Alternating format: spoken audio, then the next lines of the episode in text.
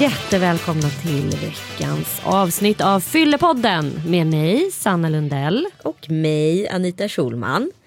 Gud vad roligt vi kommer ha idag. Känner jag på Ja, mig. det känner jag också på Titta, mig. jag börjar skratta redan här. Det ligger liksom i namnet, Fyllepodden. Ja, då har man roligt. Ja. Ja, nu har ju nästan redan avslöjat sig för det är väl eh, få som inte känner igen den här rösten, den här klingande malmöitiska rösten från diverse kända filmer och annat. Ja, och tv-program och tv-serier. Och... Hela min barndom är på något sätt ackompanjerad av den här rösten känner jag. ja, så är det det? Ja, men det på är ett det eller annat verkligen. sätt. Ja, Från liksom, vad är det, rassel. Ja, Rassel var jag inte med då var jag li- lite chef. Nej, men vad heter det?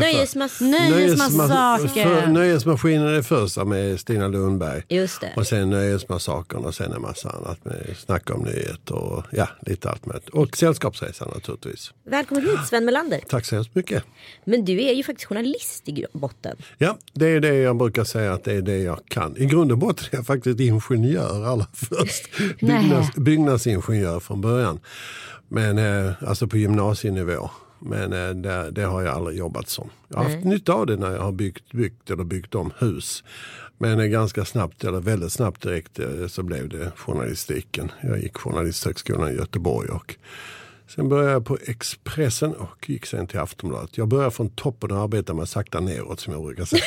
på den tiden var det så att Expressen var störst. Men Ja. hur var det på redaktionerna på den där tiden? Det känns ju som att det är, om man skulle lägga de två olika kontorslandskapen bredvid varandra idag. Alltså 70-tals eh, Aftonbladet och nutidsaftonbladet. Då skulle man nog få en smärre chock. Ja, det tror jag man skulle få ur många aspekter. Jag kan väl säga då alltså att eh, den redaktionella miljön idag är ju jämfört med då extremt steril och eh, är ju mycket mer alltså kontorsmässig. Man har ju inga pressläggningstider utan man presslägger ju dygnet runt i och med att man ligger på nätet. Va?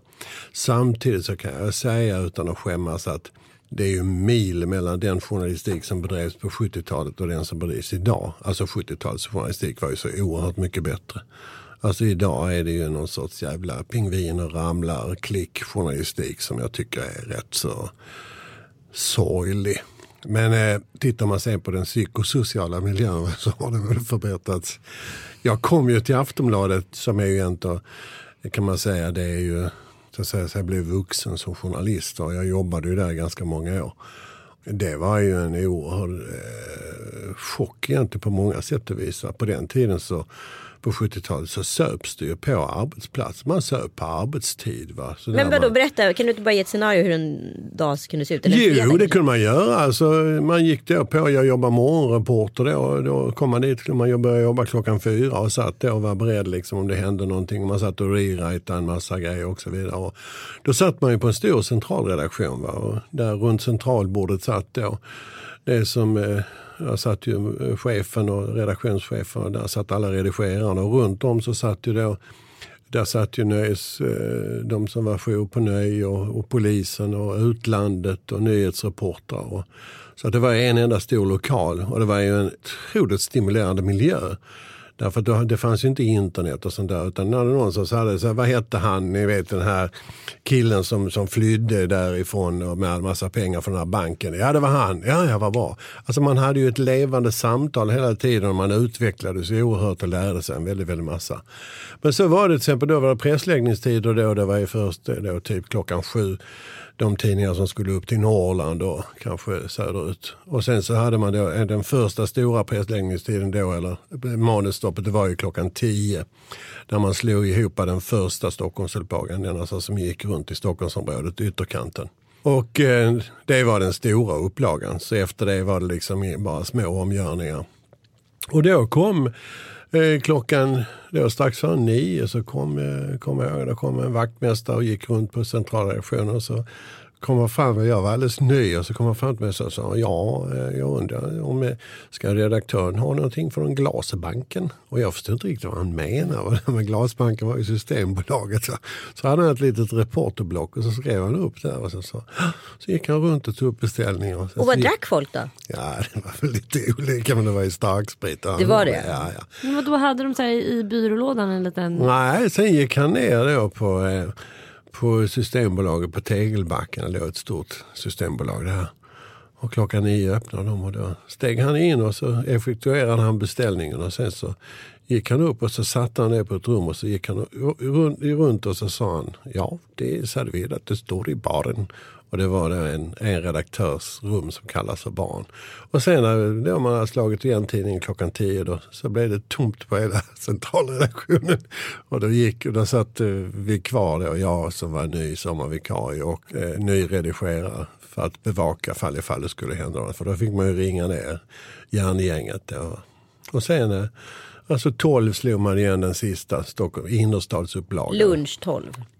Ja just det, ja. och då hade man ju slutat man. Man jobbar fyra, fyra skift. Ja, och den sista dagen på det, man jobbar fyra dagar ledig fyra, jobbar fyra, ledig fyra. Och det här var ju ofta den sista dagen på, på det skiftet. Och sen 12 då, då gick han och drack lunch. Så gick det till. Oj. Men sen kom det då en, en journalist som hette Sigvard Lindström som eh, en duktig eh, och vet mycket bra man.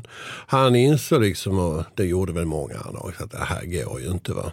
Så han tog kontakt med Alnarådet och eh, då började man liksom att rensa upp i det. För det var ju naturligtvis oerhört många som mådde ju väldigt, väldigt dåligt. Så. Ja, det måste ju varit ganska så här intrigfylld arbetsplats tänker jag. Nej, det vet inte fan om det var det. Alltså, men det är klart att det var ju väldigt mycket. Och, alltså det var ju det var ju lite sorgligt då. Folk drack och de, det blev skilsmässor. De, man hade ju ut, alltså man hade ju införsel på lön. Och, alltså det, det, nej, det var sorgligt. Många fantastiskt duktiga och, som hamnade i det här. Och det här var ju inte, alltså Aftonbladet var ju inte bara det typiskt, mest, bara typiskt utan Klara var ju så. Det hörde ju till journalistmiljön. Alla tidningar låg ju i Klara från början. Eh, där låg ju både DN och, och Svenskan och Expressen och Aftonbladet. Och, och där samlas man på krogarna och där satt poeterna. Och där, alltså det var ju en, en romantik och man var ju liksom, man gjorde konstiga arbetstider och man körde med växlar. Och, Alltså det var, det var, och så satt man på krogarna och, och, och så, så krökade man på krita och så drog man växlar. Och det var ju ett eh, dåligt betalt yrke på många sätt. Och, och som samtidigt var det ett lite fritt yrke. Va? Och alkoholen tror jag var en väldigt, väldigt väsentlig del i det här. Och det har ju beskrivits också på många sätt. Men tror du att man sökte sig till journalistyrket för att, liksom, för att det var lite högt i tak och fria, liksom, ja, men någon typ av frihet som gjorde det möjligt också att kunna dricka på det där sättet? Eller tror du att man liksom började dricka för att det var Förstår du? Vad är hönan och vad är ägget i det där? Att man börjar dricka för att det är ett rätt tufft jobb också. Att sitta och jobba pass på det där sättet. Och fyra dagars liksom när alla andra är lediga och så här. Ja, det är väl delvis också. Alltså, men alltså, jag, egentligen, jag, i alla fall jag kan inte komma på att någon av mina kamrater på, på, på Journalisthögskolan Eh, man ska dessutom komma ihåg att Journalisthögskolan var en ganska nytt påfund. Alltså den första då, Journalistinstitutet då, det bildades på 60-talet i Sverige. Så, och vi har ju dessutom har vi haft en internationellt sett en ganska undermålig journalistundervisning. Jag menar journalisthögskolan, då, i alla fall när jag gick, var två år. Va? Och mm. jämför du det till exempel med USA, va? Där, där, där är det ju klar, eh, en klar skillnad. Va? Att man, man är mycket, mycket bättre utbildade. Men eh, jag hade ju absolut inga sådana tankar. Och jag, sen började jag jobba på Expressen i Malmö. Alltså en lokalredaktion för Expressen. Och där var ju inte alls samma det var ju inte alls samma eh, sociala samvaro kring alkohol där. Mm. Utan det var när jag kom till Stockholm och där förstod jag att det var läge och det var ju lite nog så på de flesta tidningar. Men jag tror inte man sökte sig till det. Men alltså det, det här är väl klassiskt liksom att Alltså att redaktörer de drack och de blev ofta bjudna ju. Alltså, representation. Det, ja, representation och, och liksom, det var presskonferens och ofta på presskonferenser serverades det liksom sprit. Va? Och, och liksom, man, man smorde journalisterna. Va? Mm. Journalisterna var ju liksom eh, Dels var det ju naturligtvis jag menar, tredje statsmakten. Va? Det är ett av de få jobb som är grundlagsfäst va? genom tryckfrihetsförordningen. Men också är de ju också en del i samhället. Det vill säga att Det är en väldigt konstig roll att stå mittemellan. Du granskar makten samtidigt som tidningen är beroende ju av makten, det vill säga i form av annonsintäkter. Du behöver ha kontakterna. Va? Och, mm. och sen är det så liksom att när någon politiker, då, antar jag, det här är inga egna erfarenheter, men jag kan tänka på mindre orter då, liksom att ja, då ringer de och säger ja, eh, då har vi en grej vi måste diskutera här. Vi kan väl ses nere på Statt då. Va? Och så bestämmer de, jo det vi planerar att göra det. Kan du väl skriva en liten blänkare om det? Va? Så det, det, det är någon sorts, ingår i någon sorts allmän vänskapskorruption och där spriten då hade en stor betydelse. Om man visste att man kunde, alltså i princip då. Alla spelar spelet. Ja, jag tror faktiskt det. Ja. ja. Och även inom idrotten var det så. Alltså, jag menar alla det är ju ingen hemlighet. På 70-talet så hade varje år så var det så att då hade ju alla eh, stora idrottsförbund då, va? de hade ju alltid på året eh, en pressträff så att säga där man umgicks under gemytliga former. Och liksom, och då var det liksom inte var någon match och det var inget bråk och tjatt. Man bara träffades och ofta en bra middag då. Va? Och, så, och då var det ju alltid, alltid massor av sprit. Alltså det, det, det, det hörde liksom till. Va? Och det rensades upp så det tror jag egentligen eh, när man började komma in sen på 80-talet så började det mer och mer försvinna. Och det var ju, jag, menar, jag kommer ihåg flera som jag jobbade med då. De blev för fan 50-55 år. Och det var ju inte naturligtvis bara på grund av alkoholen men det är ju otroligt slitsamt att, att jobba skift. Det, det, finns ju massor av undersökningar till exempel på gruvarbetare och andra skiftarbetare. Liksom, att det, det tar väldigt hårt på kroppen. Men eh, som sagt att det, det hörde till det här. Liksom. Om folk kom berusade till jobbet liksom då, man satt på krogen och till de blinkade med ljuset gick man direkt till jobbet och sov på soffan och sen steg man upp och började jobba. Det, det, var, det var helt okej okay, alltså. Det låter inte riktigt klokt men så var det. Så, jag tänkte just komma till det. Det är faktiskt en av våra obligatoriska mhm. frågor mm. eh, här i Fyllepodden. Och eh, jag undrar hur har din eh, relation till alkohol sett ut genom livet? Liksom? Om vi börjar med när du själv var barn. Liksom, hur såg dina föräldrars relation till alkohol ut? Ja, den var ju vad jag, förstår. Jag vet att min far hade druckit tidigare. Men, eh, men eh, jag, jag vet inte, för jag tror att min mor då, så när de träffades, så, eh, de träffades i vuxen ålder då, att hon sa till dem att eh, det här för, så här ska vi inte ha det. Va? Och, sen, eh, och då var det så. Och jag upplever att under hela min uppväxt så såg jag far berusad kanske en enda gång. Och det var alltså inte så att han, utan det var att han, han talade högt på spårvagnen. Och det var otroligt pinsamt tyckte jag. Och då förstod jag att då var han lite på trycket, eh, far. Men sen var han också, han var väldigt, han var väldigt sjuk under större del, alltså senare delen av min, av min levnad. Så att jag, jag var 29 år när han dog. Mm. Så att eh, han tålde väl inte att dricka sprit. Men han drack alltså knappt någonting. Så vi hade inte, jag hade ingen, jag kommer inte från ett alkoholistiskt hem eller på något vis ett hem där spriten hade någon som helst eh, betydelse egentligen. Det kan jag inte säga. Och sen då? i, i vuxen ålder? När började du själv liksom? Ah, sen vet jag, jag, jag vet att första gången jag var full, va, det, var, det var liksom när, när man började gymnasiet. Det var en sån inspark. Jag gick på tekniskt då. Och då blev jag jättedålig. Och det berodde på att jag inte tålde någonting. Jag drack vin och sen blev jag jättesjuk.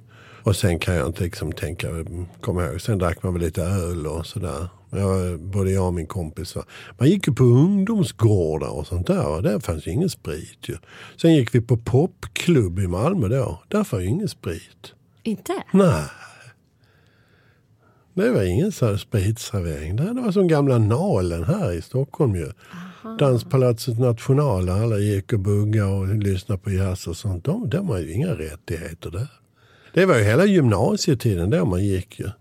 Och sen blev man ju lite äldre då och ja, sen började jag journalist. Och då, då blev det ju fester på Journalisthögskolan och sådär. Men då läste man ju. sen kom ja, sen började jag på Expressen i Malmö och ingenting. Och sen kom jag till Stockholm och då började det bli lite mer på allvar. Och sen eskalerade det kan man säga. Så man kan säga att det, det kom in i ditt liv ändå rätt sent? Ja, jag kan säga det. Jag, ja, jag var 25-26 när jag uh, upptäckte att jag att jag hade en alkoholkonsumtion så att säga. Innan dess funderar man ju inte på det. Så, ja, det var fest och drack man. Det är liksom, eh, ja. Så då när jag var 26-27, jag kommer ihåg, jag hade varit på VM i fotboll 74, då var jag 27.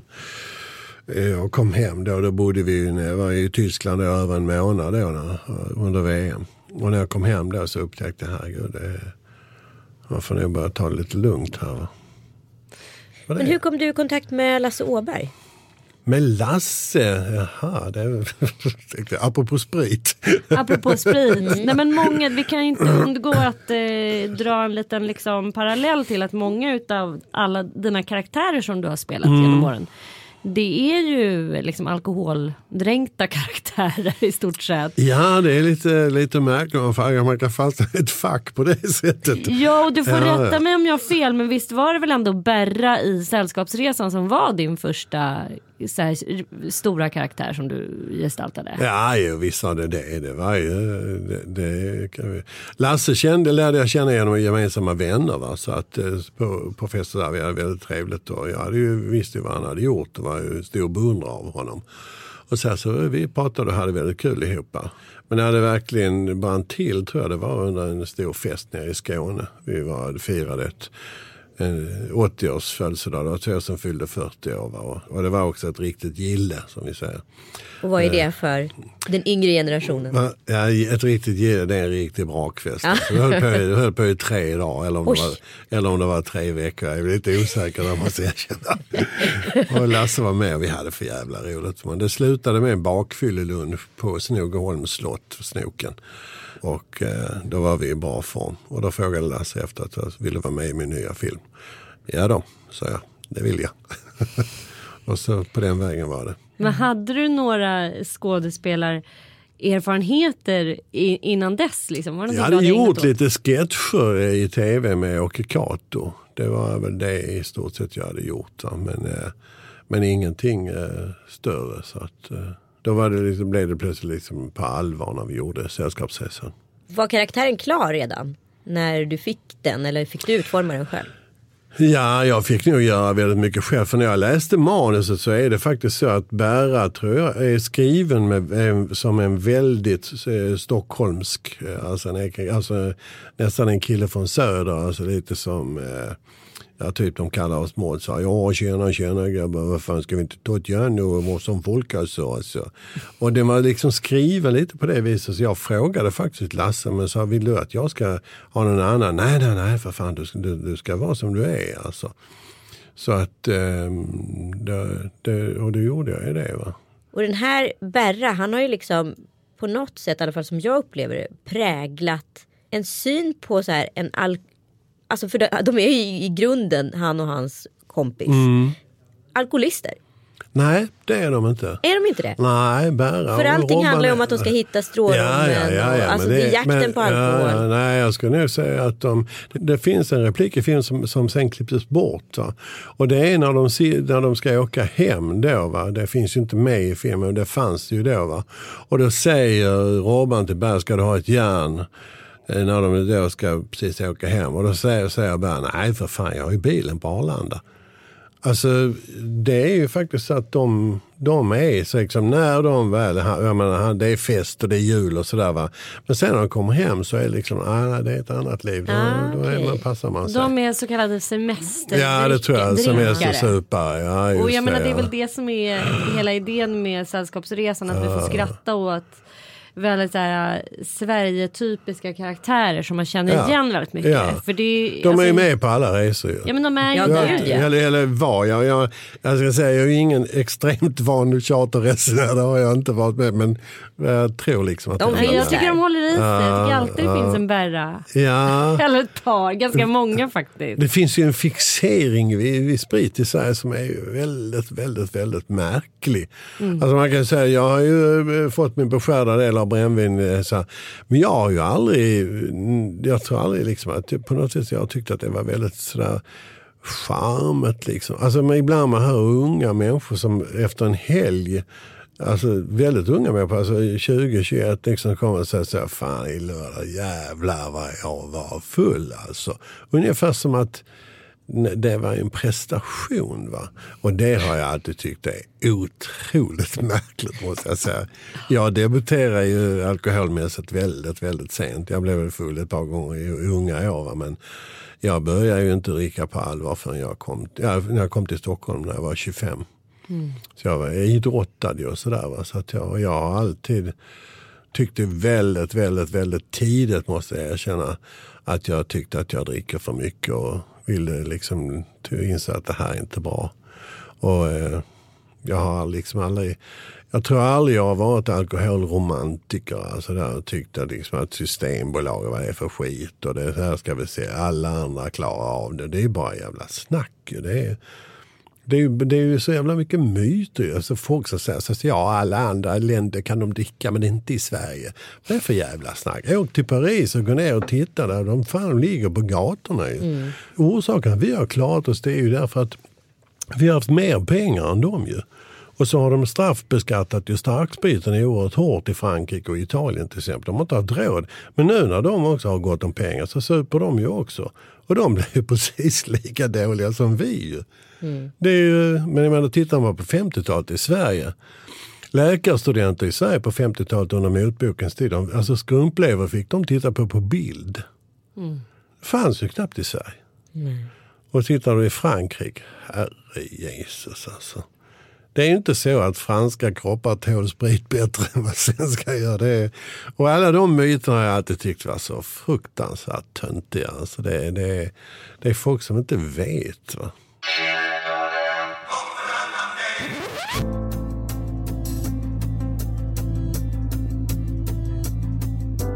Alkohol kan vara gott och öka trivseln men det ställer också till många problem. För de som dricker och för de som finns intill och för samhället. För att det ska finnas en motkraft och för att människor ska reflektera över sitt drickande finns den idéburna organisationen IQ. Vill du veta mer? Kolla in iq.se.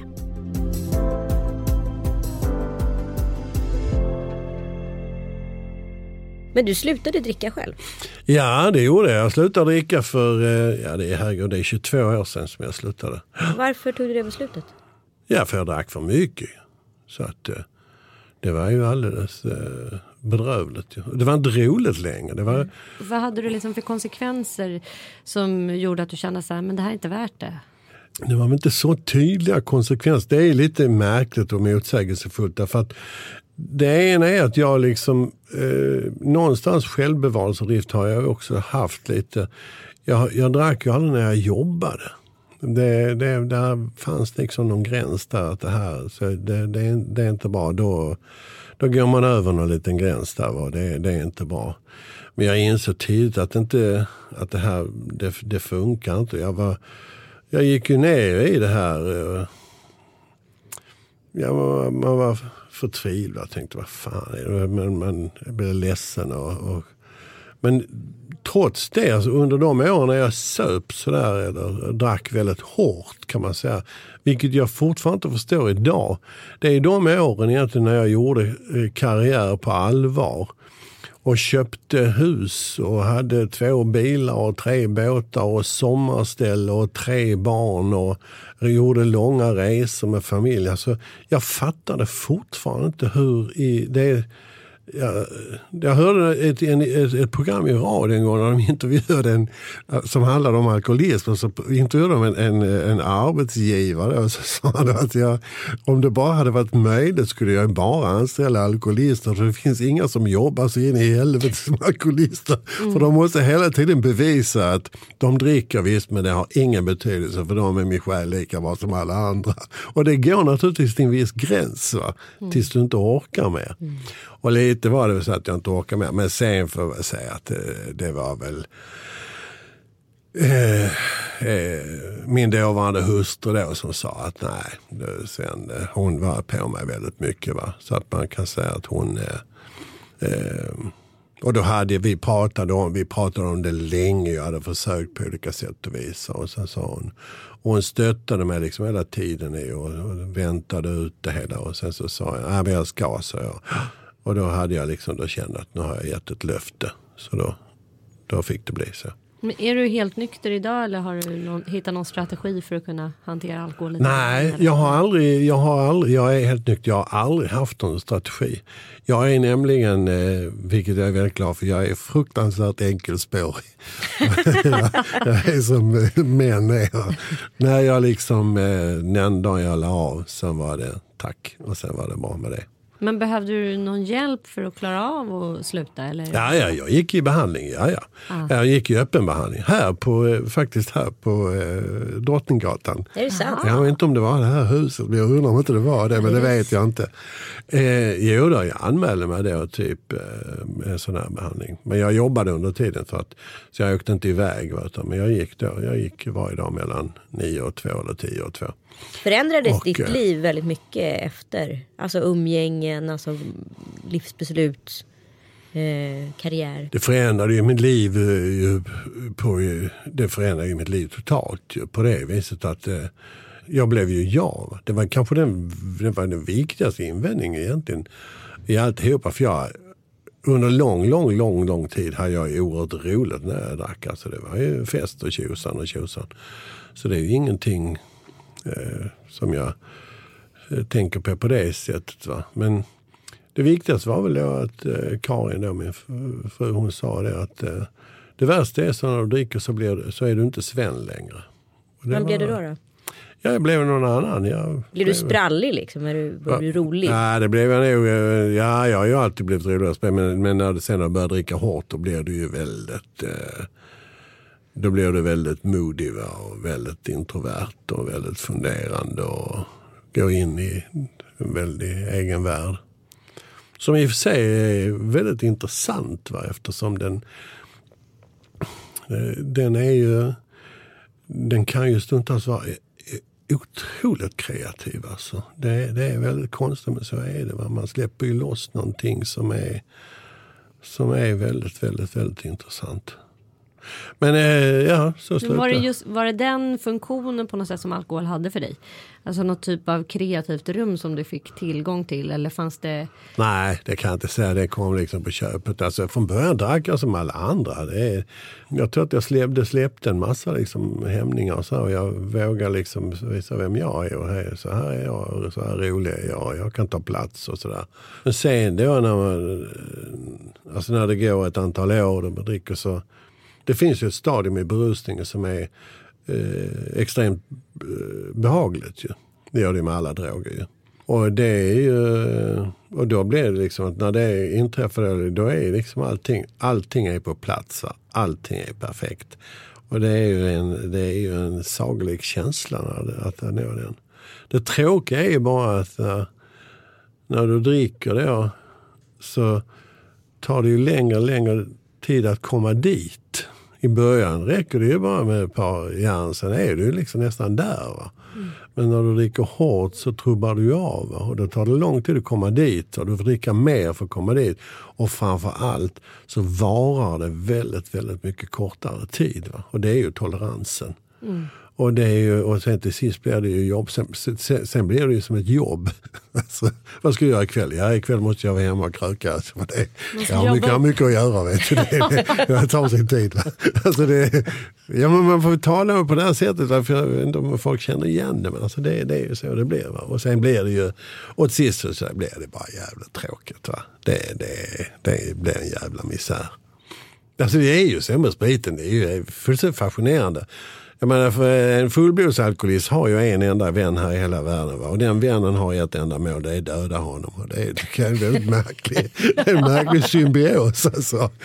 Och Men det är det och det Ja, är ändå att det ganska är. märkligt som du säger att vårt samhälle är ju rätt eh, eller inte rätt. Vi är ju väldigt alkoholorienterade Mm. på något sätt och eh, framförallt hela vuxenblivandet upplever jag i alla fall. Det handlar väldigt mycket om att lära sig att hantera alkoholen och att börja inta den hela tiden i stort sett eller väldigt ofta. Och eh, nej men det tål att tänkas på och resonera kring eh, tycker jag. Det är, rätt, det är viktigt och jag, det slår mig rätt mycket att vi hade faktiskt Göran Persson här. Eh, och han sa det så här, nej men det drack så mycket alkohol men det var liksom ingenting som man resonerade kring på den tiden. Och man tänkte inte heller på att det skulle ha liksom hälsoskadliga effekter. Det var inget som diskuterades överhuvudtaget. Liksom. Det Back in the days. Det är rätt så skrämmande egentligen. Han är ju faktiskt, det är konstigt, han är ju faktiskt, han är ju yngre än jag. va, Så det borde han ju. Men jag tror att han, eh, han var borta på de timmarna i skolan. Om han överhuvudtaget var i skolan, vilket jag betvivlar. Men, eh, Men du, i- hur känns det då att spela? Alltså du har ju ändå gjort de här väldigt al- alkoholdränkta karaktärerna. Och Mm. Hur kommer det sig, tror du att du har liksom, va- varför är det så jäkla roligt med eh, fylla? man visar ju upp någonting som folk är väldigt rädda för. Va? Alltså alla människor är ju rädda för att vara fel. Va? Och att, och att bli sådär jättefull och töntig, va? det är ju jättefel. Och då kan man säga, ja, ja, sån är i alla fall inte jag ungefär. Va? Det, det är väl någonting sånt. Va? Sen vet, förlåt. Ja, det var liksom, jag gjorde några figurer som jag skrev om som hette Olle och Helge. De gjorde ju massaker. De sitter och super nere på Kanarieöarna. Och så räknar de ut att de super tillräckligt mycket. Va? Så är hela resan betald va? jämfört med, eh, med, med pengarna i sig. Det var faktiskt så att jag, ja, vi var på Kanarien och spelade in Sällskapsresan. Då hörde jag två killar som satt och resonerade i den riktningen. Alltså. Alltså det vad en, vad en hela kostar hemma och hur många groggar det blir på den. Och vad en grogg kostar på Kanarieöarna. Så kan, dricker vi varsin hela i 14 dagar, då är hela resan betald. Alltså. Så mycket har de tjänat då. och det, det blev fullständigt absurt. Och var så, så, så blev det en debatt där Gabriel Romanus som var folkpartistisk riksdagsman och dessutom ordförande i aktiebolaget Vin och Sprit. Han reagerade och tyckte det var för mycket sprit i tv då. Då Jakob Dahlin höll också på och sa då skål ta mig fan och sånt där. Så ringde de från radion då och sa kan du ställa upp i en debatt då med, med Gabriel Romanus? Ja, så kan vi göra det. Det var så en kort minidebatt. Och då kom han liksom och sa ja det är ju alkoholreklam och det är och det ni visar på det är ju att det är ju trevligt att stå och dricka och så och det är förödande och så vidare. Då. Han, han, jag tror att Gabriel Romanus var eller är helnykterist. Och jag sa det, jag, jag fattar inte det, så jag. För att eh, om du vill så kan du få köpa de här figurerna. Du kan få dem gratis och använda i en reklamkampanj då. Va? Istället för att spola kröken så kan du säga så att och så gör du bara, visar du en bild på de här två så sätter du bara rubriken att om du dricker tillräckligt mycket så blir du lika dum i huvudet som Olle och Helge. För sa, det kan ju fan aldrig vara någon reklam. Du, inser vad de sitter och säger. De är fullständigt jävla way out. De har ju ingen koll alltså. Nej, det tyckte inte han. Och det är bara... Jag tycker, det, då Men blev vad jag- då att de skulle snarare då inspirera, han tyckte att de skulle inspirera till att man ville bli dricka sådär. ja, och de blir liksom idoliserade och sådär. Va? Jag menar, jaha. Men hur kan, de, hur kan någon ha dem som idol? Som är så, man kan väl inte ha idoler som är så fruktansvärt korkade. Det är likadant som Bära. Jag menar, Bära jag, han är ju liksom lite kult. Va? Men jag tror inte... Om du frågar alla de som, nu, som älskar Sällskapsresan eller tycker att Bära är häftig. Så, så, så vill du bli som Bära? Nej. Det, är väl ingen som vill bli som han. Nej men jag tänker likadant på så här eh, Robert Gustafsson och den Ja. Illern. Ja, ja, Eh, ja, ja. Det är ju också en karaktär som man kan härma på en middag. Ja, precis som. Berra var. Ja. Men det är ju ingen som man vill vara. Nej, jag ingen inte vill vara tänka det på riktigt. Men eh, jag tänkte på, Robert Gustafsson har också ett trick när han eh, spelar full. Ja. Att man låtsas vara nykter. För alla fulla låtsas ju vara Jag ser så nykter, ja. nykter. Har, har, har du något liknande trick? För du är väldigt bra på att spela. Nej, jag har, har nog inga sådana... Eh, alltså man studerar ju folk som är... Som är alltså för de många fulla... Alltså det finns ju, det finns ju en så här filmfylla eller vad man ska säga, sketchfylla. Och den, är ju, den ser du ju extremt sällan i, i, i det riktiga livet. Va? Därför att folk blir fulla på helt andra sätt. Många blir liksom bara kan ju knappt prata. Och det är ju inget roligt.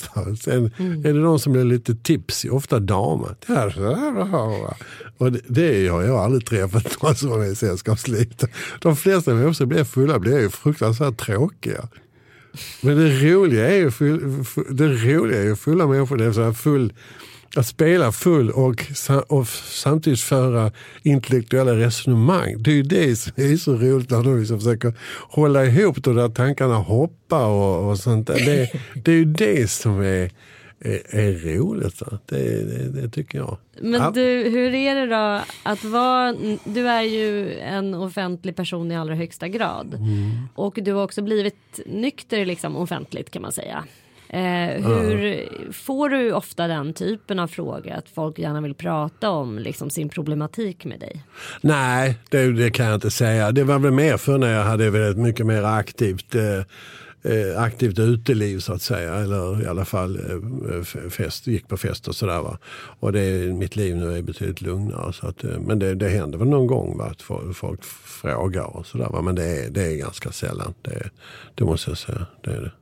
Däremot så är det ju vilket ju faktiskt irriterar mig. Och det är ju det att, eh, alltså att tala om alkohol i den här typen av sammanhang tycker jag är ju, har jag överhuvudtaget inga problem med. Men alltså, sen det är fortfarande så, det, men det är, ändå, det är 22 år sedan jag slutade dricka sprit. Va? Och jag, jag har ju aldrig, så här, jag har inte åkt fast för rattfylla, jag har inte slagit någon, jag har inte dödat någon. Och jag har liksom inte begått några ekonomiska oegentligheter. Jag är ju egentligen jag är en ganska vanlig och hyfsat trevlig människa i alla fall. Och så, så ska man göra någonting på scen så kommer de så in och säger ja vi ska ta ett snack om nu det här nya du ska göra. Ja, så det är jättebra. Alltså bara så ja nu ska du göra det och det, ja jag ska göra det och det och det och ja, ja, ja, det, ja det ska bli jätteroligt. Så. Jag ska spela med den och den och han är jätteduktig. Och, vi har premiär det och det och det. Ja och så dricker du inte. Nej, så det är många år sedan jag slutade dricka. Va? Ja, ja varför det? Ja, så jag drack för mycket va? men det är ju länge sedan nu. Så, så, ja, ja. ja men tack så. Ja, så. Och sen kommer tidningen det och så är det, så, så, så, så, ja nu är jag äntligen nykter. Ja. Och tänker man liksom det, ja, det har, jag, har ringt, jag har ringt några gånger till journalister och bett dem fara åt helvete. Så det, det är fullständigt osannolikt. Så. Jag är ändå liksom, jag är pensionär och gammal jag, och jag, är ändå, jag har hyfsat CV i, alla, i branschen. Jag har gjort en jävla massa grejer. Och du intervjuar mig nu, ska jag göra en ny grej i tv eller på scen eller vad fan det är nu jag ska göra. Va?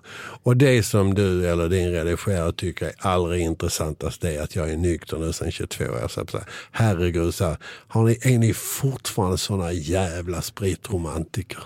För det är ju precis samma sak.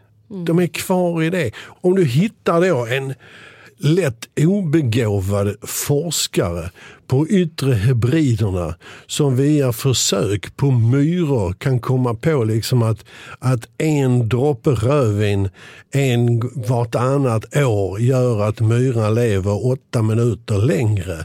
Så nog fan får du in det i tidningen. Mm. Eh, eh, rödvin är bra, forskare säger. Alltså, det är fullständigt osannolikt. Alltså. Alla, ex, alla vet ju vad, vad, vad sprit är.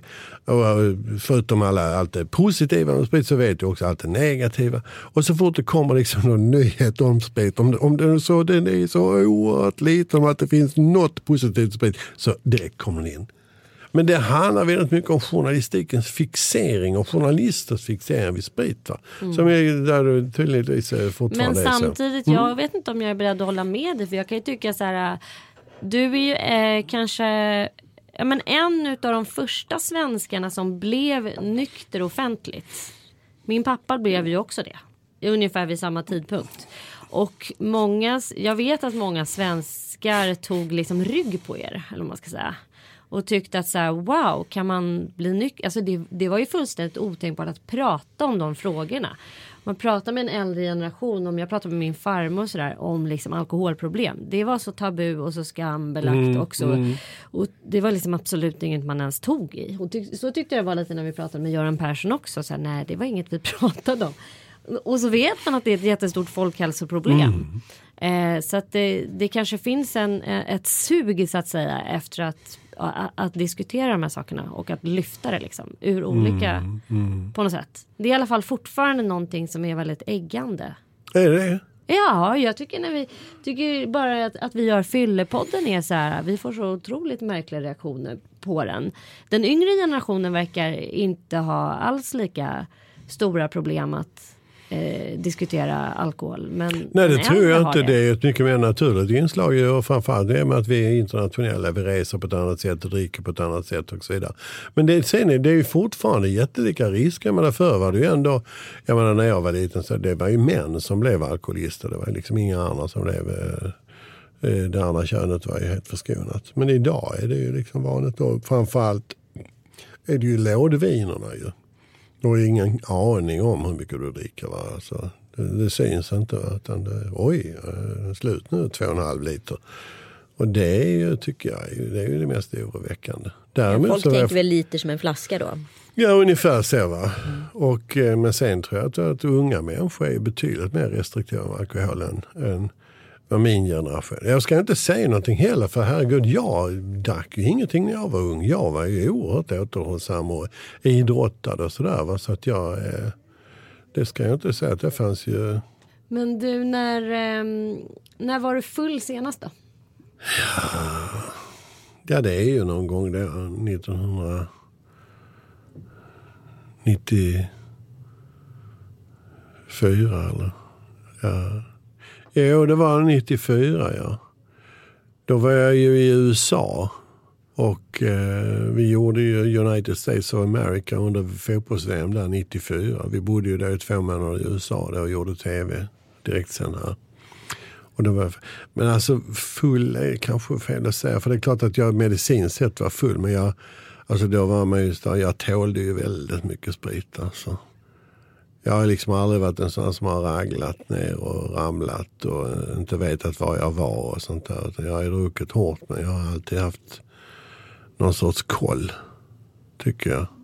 Men nu är ju du ett eh, internetfenomen. Du har ju fått en helt ny karriär. En viral succé. Exakt. Nu är ju du en viral succé. Ja. Och gjort liksom, fått, hur många följare har du på ditt Facebook-konto? Ja, vet jag har ingen aning. Jag har inte så mycket följare. Jag vet inte. Men du har blivit en sanningsguru för en yngre generation via Facebook. Utan att vara motvalls. Ja, ja, ja, det, ja, det är mycket märkligt. Jag, jag, som gammal det? journalist. Det började med att jag träffade ett produktionsbolag som heter Drakflygaren. Det är två eh, unga tjejer som, är, som har jobbat med tv tidigare och som har dem ett produktionsbolag. Och vi pratade om ett projekt en, i en helt annan riktning. Och eh, det projektet blev inte, blev inte av. Men eh, när vi satt där så diskuterade vi väl någonting annat eh, som jag inte kommer ihåg vad det var. Och sen har jag ju då naturligtvis en kvarleva från min eh, kvällstidningstid så har jag väl en sån här en cynisk, eh, iskall sida, sågande sida som kvällstidningsjournalister har. Va? Där man sågar rätt så friskt va? Med, med välvalda ord. Och då skrattade de när jag sa någonting om någonting och så tyckte de det lät väldigt roligt. Så kan vi inte spela in det? Så kan vi fan göra. Så gjorde vi det. Så vi spelade in en sån. Va? Och sen på den vägen är det. Alltså jag pratade om allt om Brexit och Sara Larsson och hur en ostmacka ska se ut. Jag har sett allihopa. Ja, du har gjort det? Ja, men vad Ja, trevligt. jag prenumererar på dig. Ja, nej, och det upptäckte jag att det, jag tyckte själv att det var Till det där märket du har på tröjan. Ja, till och med det ja. Ja. Alla tror att jag har sponsor men det har jag inte. Det, tyvärr så har jag ingen sponsor. Eller rätt sagt, det, vill jag inte ha. Ja, det, det, och för mig är det ju eh, otroligt fascinerande eftersom jag är gammal journalist. Och upptäcka ett helt nytt medium. Alltså, jag hade ju inte ens Facebook innan. Nej. Så när det här började läggas ut fick jag skaffa mig ett Facebook-konto för att kunna gå in och titta på det själv. Så att, eh, det Och var- ny målgrupp också antar jag. Ja, det antar jag i alla fall. Ja. Och det, det mest fascinerande med det överhuvudtaget det är ju att av allting jag har gjort genom åren och en del av det har ju varit väldigt, väldigt med, medialt om man säger så. Så är det ingenting som har gett sånt gensvar personligt som just eh, Sara Larsson. Alltså, eh, jag åker tunnelbana varje dag och folk kommer fram till mig och tackar. Det är, det är äldre damer, det är yngre damer, det är unga tjejer, det är äldre män och det är yngre män och det är unga pojkar. Har Sara hört av Och, sig? och tackar. Nej, inte till mig personligen, men jag vet att hon har gjort det via tidningar och via, jag tror drakflygarna, drakflygarna har träffat henne. Sådär, så att, och, eh, Otroligt. Hon var väl glad för, kanske för det. Men det viktiga var ju inte, det var ju inte att hon skulle bli glad. Utan det viktiga var att man, att man sa ifrån. Eh, med tanke på att du är nykter alkoholist och har varit det i många år. Så många som eh, Alltså många blir lite ställda. Hur ska man bete sig så att säga mot någon som är en nykter alkoholist? Ska man dricka vin på samma middag? Ska man eh, Eh, förstår du vad jag menar? Att det tassas på tå liksom kring eh, någon som har tagit ett beslut att inte dricka. Har du några allmänna tips? Nej, det har, det har jag faktiskt inte. Jag tycker att, eh, alltså rör det sig då inom en, i, alltså om det skulle röra sig inom familjen och så vidare så är det klart att då, då antar jag att man eh, ta hänsyn eller bör ta hänsyn. Men i, större sammanhang så är det ju, vill du liksom så att säga då, delta i något normalt samhällsliv så får du nog lära dig med att leva med att det, det finns ju sprit överallt och folk dricker och är i sin fulla rätt att dricka. Och det är lika lite som eh, Lika lite som du kan kräva att de ska sluta dricka, lika, lika lite kan de ju kräva liksom att du Eh, att, du, att de ska sluta dricka. Och jag, jag vet inte, jag är kanske ett dåligt exempel där för att de sa till mig i behandlingen så sa de så här, sen, sen, måste du gå, du måste gå på, på möten hela tiden. Alltså för det, det är väldigt, väldigt, väldigt viktigt. Och så, då sa jag alltså att nej men så här, det, det, gör, det gör inte jag. alltså, jag har inget behov av det och jag har liksom annat att göra. Va? Och, eh, ja men det måste du göra, det är väldigt viktigt. För att, ja, men så, nu har jag varit här och det är väldigt bra. Jag är väldigt glad över allt detta. Så att eh, jag kan eh, försäkra att om jag skulle känna liksom att fan eh, det här börjar nu, nu bli lite illa det här så kommer jag gå på, gå på möte.